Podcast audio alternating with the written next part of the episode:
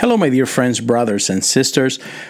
Welcome to day 129 of this podcast with the Bible through the year. My name is Leo Lozano, Associate Pastor at Revive GMC in Pasadena, Texas.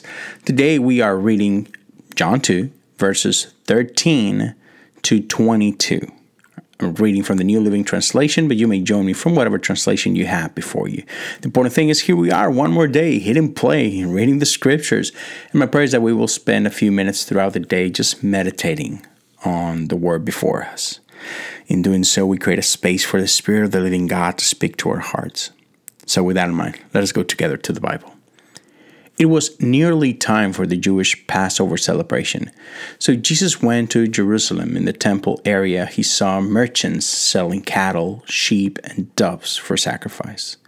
He also saw dealers at tables exchanging foreign money.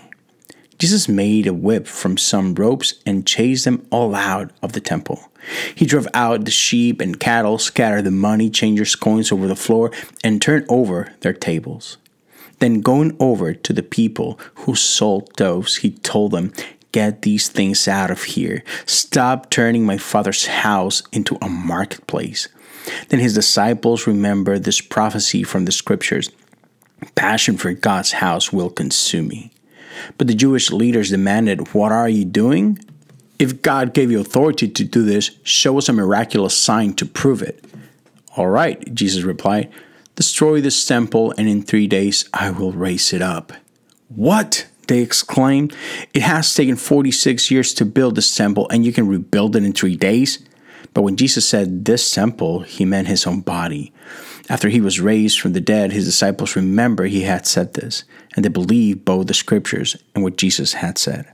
This is the word of God for the people of God. Thanks be to God.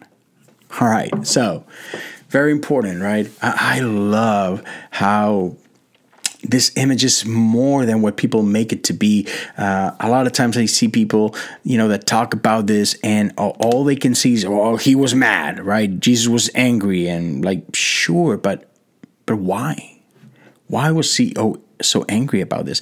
And I see more people trying to use this verse as an excuse for like whenever they get angry and it's like well jesus got angry too but it's like but no the, like the why matters a lot here right jesus was angry because they turned the house of god a house that was meant to be for prayer, for worship, a place of connection between the people and their God. And they, yeah, they made it to be just like this, this, um, this place for business. And there's nothing wrong with the activity itself.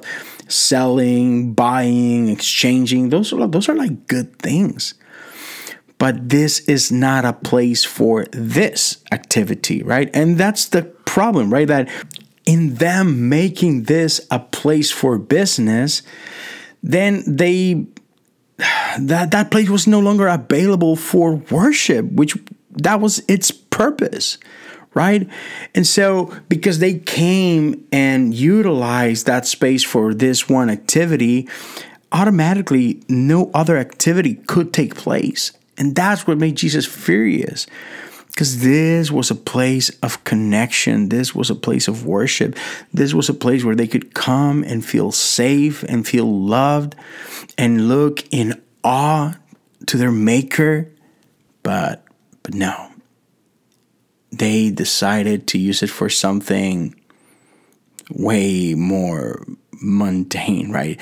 Not holy at all and and that's why Jesus was angry and in him you know taking them out of there you know in in this exercise of Jesus pushing them out he made that space available again for its intended purpose for people to come and worship, come and pray.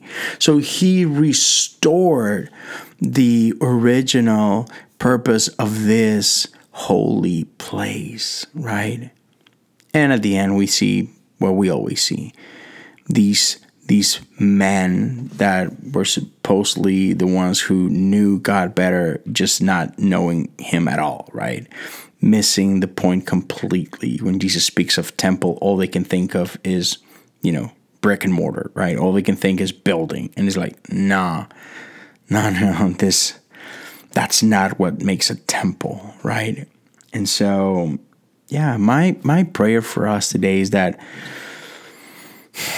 may we honor the spaces that God has given us to seek Him, to engage with Him, to have encounters with Him. Thank you for joining me today, and I cannot wait to be back with you tomorrow.